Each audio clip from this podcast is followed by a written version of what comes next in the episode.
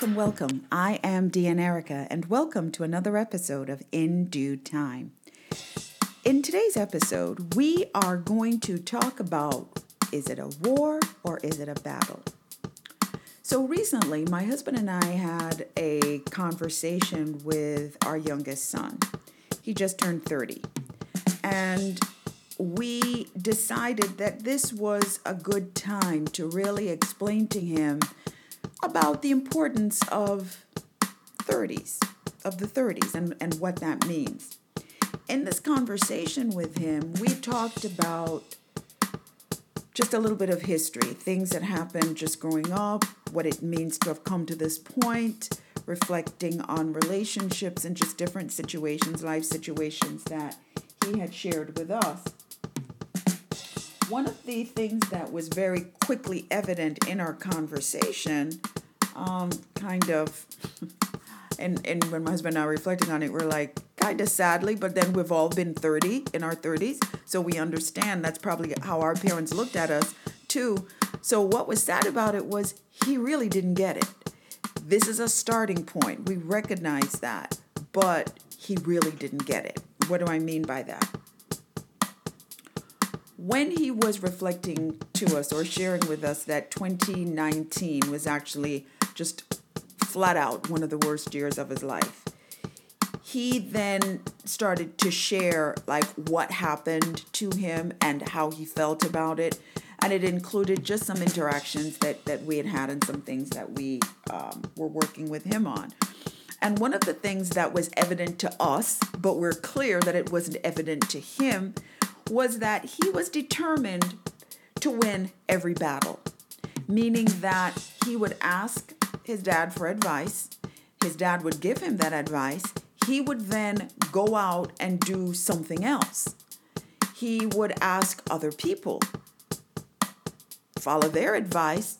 It didn't work out, made the situation worse in some instances, and then he was back to, okay, why is this happening? Couple of interesting things about this. One is that in life, we kind of tend to do the same thing, but we don't recognize it. We only see it when someone else is doing it.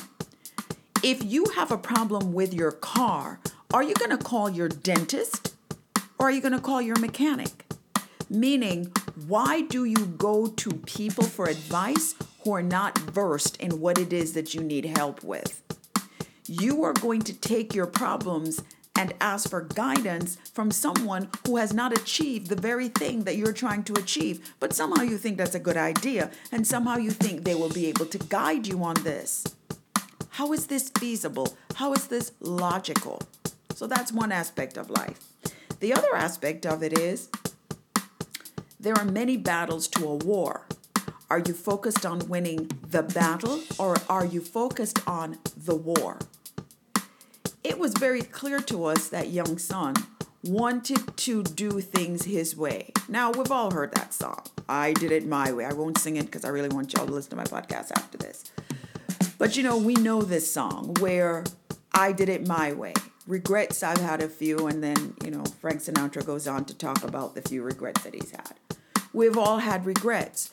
There are times where, no, you don't listen to someone else. And no, you don't take their advice. And yes, you do stand very firm in your conviction and your mission to do it your way. But that's not always applicable. And the key to this whole thing called living in life is to recognize when you have to deviate from that and when it is best for you to stick to it. In young son's case, we were trying to help him to move out from home and to be on his own. The issue was it required making some really difficult financial decisions, like giving up his car. Well, we live in the city. He didn't want to do that. Granted, it's not like he's had the car for 5-10 years. So relatively speaking, he's had the car for a much shorter period of time than he's been without a car. But that's irrelevant. Then it was, okay, you need to make sure you not only have money to move into the apartment, but you've got to have the income that is required to be able to maintain living in the apartment. Rejected getting a roommate, rejected giving up the car, didn't want to follow the advice on, hey, reduce your car payment by X dollars. No, go down by 100. He wanted by 150.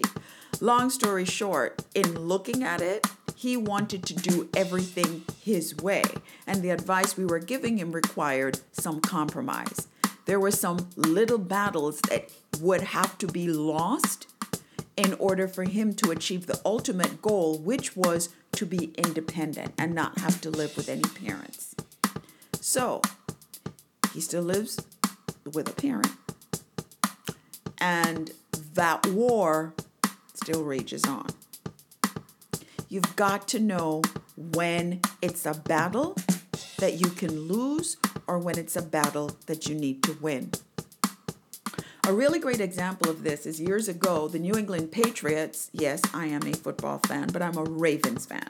The New England Patriots had an impeccable record for the season. They won every single game, won all of their battles. They lost only one that season, and they lost it to the Giants. It happened to be the Super Bowl. They won all their battles. They lost the war. It's the same thing in life.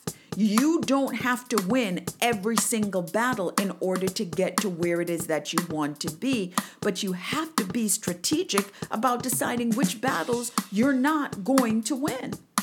You also have to be strategic in recognizing and be receptive in recognizing that there are going to be times where you may think, okay, the best way to do this is to forge straight ahead. I'm just going to stay on this road. I'm going to stay on this path. I'm not going to get off of it. Sometimes the detour will get you there faster. Sometimes stepping to the side and stepping around and doing a swerve and going to the left will get you the experiences that you need and the context that you need so that when you get back on track to your goal, you are now enriched with resources that you got because you got off of that, I'm going to stay on this path. There's a lot to be said for going through your 30s.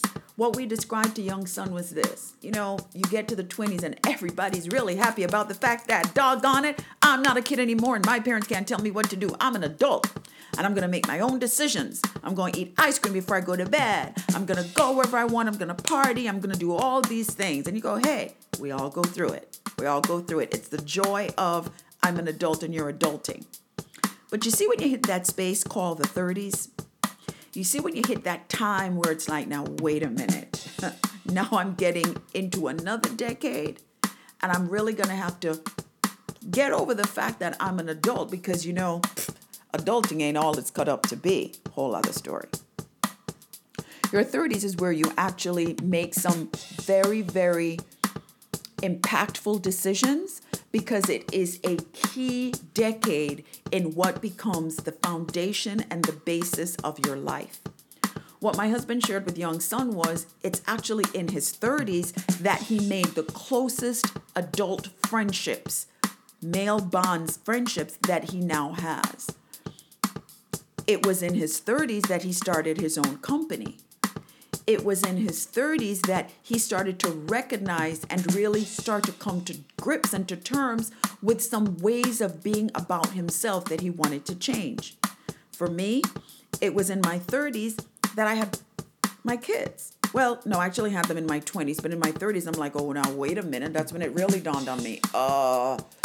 Hold up. Wait a second. I'm responsible for these lives. Like, seriously, it starts to, you know, have this whole impact.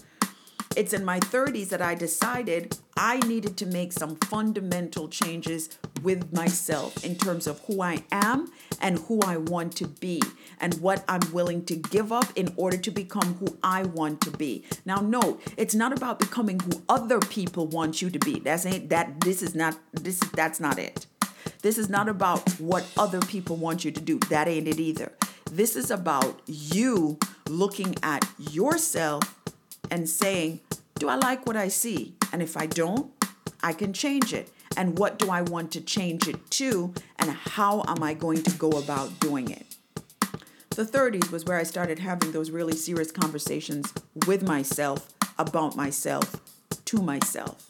All three of us met in my 30s, me, myself, and I, and we've been together, consciously together ever since. That's the space and place in which you start to realize, you know, you could live till you're 90, you could live till you're 60, but guess what? You ain't getting any younger. This is it. This is it. You got to figure this thing out. And so the 30s are critical. We explained to young son that after that comes your 40s. And that's where you go, okay, all right, I'm in a rhythm now. I'm in a flow. You get to the 50s, that's where you really start to rock and roll. That's where you really start to rock and roll. Because you've got experience under your belt now that you're just like, seen that movie, been down that road, recognize that highway, understand the depth of that river, recognize that hurricane, storm, tsunami that's coming. And I know if I do this, shift this way, hang this way, let this go, stay here, go there, I'm going to be okay. We ain't even going to talk about the 60s because that's a whole other woo-wee type of moment. The important thing is this. We have to recognize when what we're fighting is a battle and ask ourselves the question, can I afford to lose this battle? Because if we don't, we expend a lot of time, a lot of energy and resources in the battle, and then we lose the war. I'm sure if the New England Patriots had to choose one game that they could lose, they wouldn't have picked the Super Bowl. They wouldn't have picked the Super Bowl. Because ultimately, that's what all the football teams are doing all year during the season. That's their ultimate goal. That's the war they want to win. Yeah, we may lose here, we may lose there. But if we can just make it to the division finals and then make it to the Super Bowl, well, hell, that's what this is all about. Same thing in life. What's your Super Bowl? What are you going after? What is the war that you want to win? And this is the thing. There are many wars in this thing called life. There are many battles that are going to be fought. There are many that we will lose, but ultimately there are going to be those that we win. The key to remember is that you're not going to win every battle, and you don't need to in order to win the war. What you need to do is be strategic. What will work for you best is being receptive, and what will really, really work to in your favor is to recognize the role that you play in where you are. That's one of the things that we know young son has not recognized. What role did you play in the events that had you label this period in your life as, to date, the worst year ever, the worst year of your life? Because you know what? We're for good, for bad. We play a role in how that unfolds, whether it's a lack of communication to the people and the parties involved in our lives, whether it's not following through on ideas that have been presented to us or a thought that has been presented to us. We didn't follow up. They said, do this. We said, no, I got time. They said, do it now. We go, no, I'll wait. Conversations with you, yourself, and you. Thoughts and ideas that come to you, yourself, and you. There's nobody to blame for the fact that you didn't go. You may try to, you may want to, you may go down that path, but at the end of the day, you have to look at yourself and say, regardless of any influence that may have come in terms of go this place, do it this way, you made the decision of whether to stay or whether to go, whether to do it or not to do it. You made that decision. So ultimately, you do play a role in whether it's the best year of your life, the worst year of your life, the best moments or the worst moments. Even something as fundamental as the filter that you use to process what it is that you're experiencing, you choose that filter. When you hold up a camera to take a picture, you're determining, do you want to have a landscape shot, a widescreen shot, or do you want it to be smaller? You determine the lens through which you are looking at your life in order to determine what you're going to label the moment. Is it a good moment, a bad moment, a happy moment, a lesson learned? Because in some of our darkest moments, we learn our greatest lessons, which then makes you say, was it really that dark? Or was it that it was just uncomfortable? Is it a war or is it a battle? Do I need to win this battle in order to win the war? Can I let this battle go and still win the war? Interesting. Thought-provoking. That's why we do what we do. So, challenge of the week. because In Due Time always has a challenge of the week. Challenge of the week is this. For the upcoming decade, and yes, we're heading into a new decade. For the upcoming decade, what strategy are you using to apply to your life to determine, is it a battle or is it the war? Because here's the thing, no matter how much time you think you may have, if you don't change your strategy, having more time on the clock is not going to help you one bit. There's no amount of time on a clock that will make any football team, basketball team, soccer team, baseball team. There's no more time on a clock that will make them win if their strategy is off and skewed. All it will do is give you more time to continue applying a skewed strategy. So the challenge is, have you checked your strategy lately? And what are you going to do to change it? Because if the strategy that you've used for the last decade or the last year hasn't worked, why are you still doing it? And it's not about having more time, it's about changing your strategy. So challenge of the week, what's your strategy? How are you changing it? How's it going to be different? As always, I absolutely want to hear about your challenge. I would love for you to share it with me. Please do so by sending an email to info@dianneerica.com. That's info@dianerica.com. You can also check out my website, dianneerica.com. It has been an absolute pleasure sharing this time with you. I do hope and trust and know that we will speak again. And until we do, take care.